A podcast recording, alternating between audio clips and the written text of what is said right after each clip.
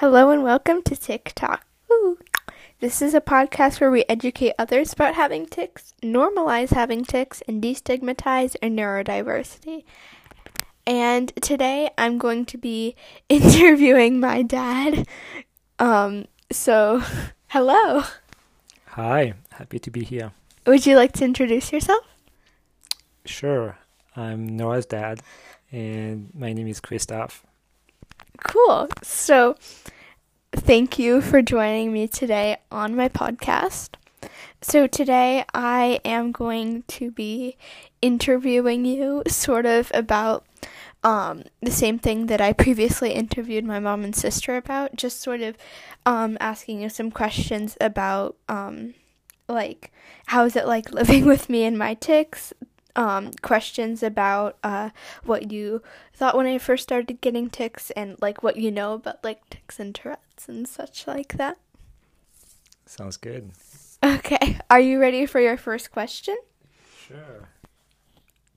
Let's go. Okay, so the first question is What did you think when I first got tics? Like, was it like, did you know what tics were at the time? Well, maybe I thought I knew what tics were, but my first my first reaction was I was worried because I did not know what was happening to you. So when I don't know, I I worry and I um, anyway that's what happened, and um, I wanted to make sure you were okay. Uh, those things never happened before, so. Um, that's what I thought. Hey, you know what's going on? Yeah. So that leads me to our next question. Um, before before I had tics, was there anything that you had heard about tics and Tourette's? Like you mentioned that you thought you knew what tics are. Like, do you remember what you previously knew about tics and Tourette's, or was it just sort of like a thing where it's like, oh, you hear about it in books, or like you heard about it once or twice? Yeah, well, I didn't know very much what tics were or Tourette was. Um, yes, I my exposure to tics was uh, mostly through books, but I do remember um, my English teacher in eighth grade or ninth grade, I forget now, we had um, uh, tics, and I, you know, as kids, um, we were making fun of her. Um, so that's that's my exposure to tics. Yeah. Usually, um, tics isn't something, tics and Tourette's isn't something that's very well known. And usually, when people do know about tics, it's via Tourette's. And people only know of it as Tourette's and not really as tics or of any other tic disorders. But thank you for sharing that. Um, so, my next question is I do when when you got you know when you first had tics? Yes, sorry. That was that's what what I was, yeah, was trying I was, to vocalize. I was guessing that. Um, so um, well, so I'm I'm an engineer. So when I when I meet uh, or I'm exposed to something I don't know, I want to know more about it. That's my reaction, right? I want to um, understand. Um, so I, I did did some research. Um, I went um, I went on the web and read everything I could uh, get my hands on. I also remember we um, um, we heard uh, from your doctor. We heard from a psychologist, and all those things were very useful to me. And also at the time, maybe also because I'm an engineer, when I uh, think there's a problem, I want, I want to fix it. And so, um, you know, that, that, was my reaction, right? Something is not right. That was how I felt about it at the time. So um, let's find ways to fix it. And and then you know, the more the more I learn about tics, and the more I started to understand a little bit, I understand this is not something that needs to be fixed. Um, and so that's my evolution about you know thinking about tics. Yeah, thank you. Thank you so much for that. Um, and you have been really supportive and really like understanding of my tics and really just like supportive of like my journey with um, CBT. Not, I, I wouldn't really call it a journey, but it's just sort of like something that helped me learn how to manage my tics.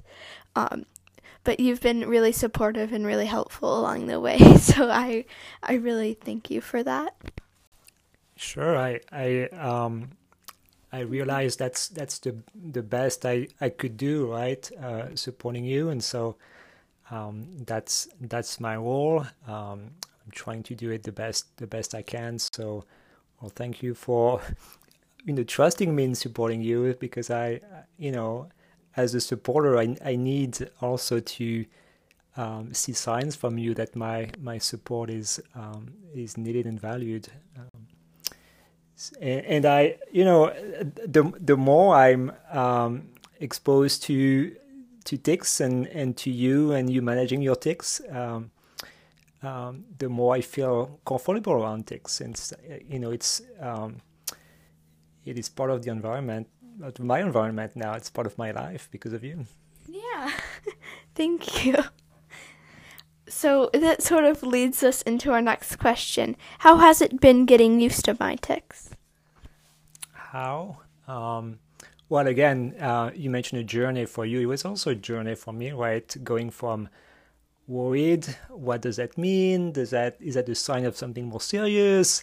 Uh, not really understanding, um, you know, the why, right, and and how, and and why now, and those kind of things, and slowly, you know, learning, um, learning what what that was, and um, and you know, getting more comfortable. Um, and now it's you know it's it's part of you um, and I I accept it. It's um, this is I don't know. That's that's how I feel about it. This is uh, I don't want to use the the word the word normal, but this is part of my you know normal life environment with you, and so yeah, and and that is perfect because it, it is something that should become normal. Not like not me saying that like oh everybody needs to have tics so that it become normal but ooh, things that like it should just become like for people who have tics it should like be to a point where things are normalized. And i think that what you what you told us about just sort of like learning le- like putting in the effort to learn about it and asking the person questions and being like accepting to like what they're willing to tell you to like teach what they're willing to teach you about it and how you can help them. And that's that's really important. So thank you about yeah. that. Well, what matters to me is is um, that you feel you know you feel good um, about who you are. Um, and I, I see it. You feel comfortable with your tics. It's you know it's part of you. You accept them. So um, I think it would played a big role in in me accepting your tics as well. So seeing you accepting them. Yeah, that's true. So for our final question, um, what would you what sort of advice would you give or recommendations to families who are um, trying to support people who have tics or like how can they um, best support um, people with tics from an outside perspective hmm. Um, I I don't well good question but I, I'm I'm not sure I'm I'm in a in the best position to give advice to others uh, because I'm you know I'm not an expert but uh, I would say um, well learn everything you can about about tics um, um, accept tics. Uh, it's not something that is uh, wrong that is bad that is um, ugly. It's it's it's part of, of people and it's it's beautiful in some in some aspects. Uh, it's beautiful with you for sure. Uh, and and just um, yeah, be be accepting, uh, be supportive. Um, that's all. That's all I can I can think of now. Thank you so much. Thank you for um, being on this podcast, and thank you for um, supporting me throughout this. Yeah, the, the, podcast is much more scary than everything else I've I've done. Uh, but yeah, thank you. Yeah, of course. Um, thank you for listening, and we will see you next time. Goodbye.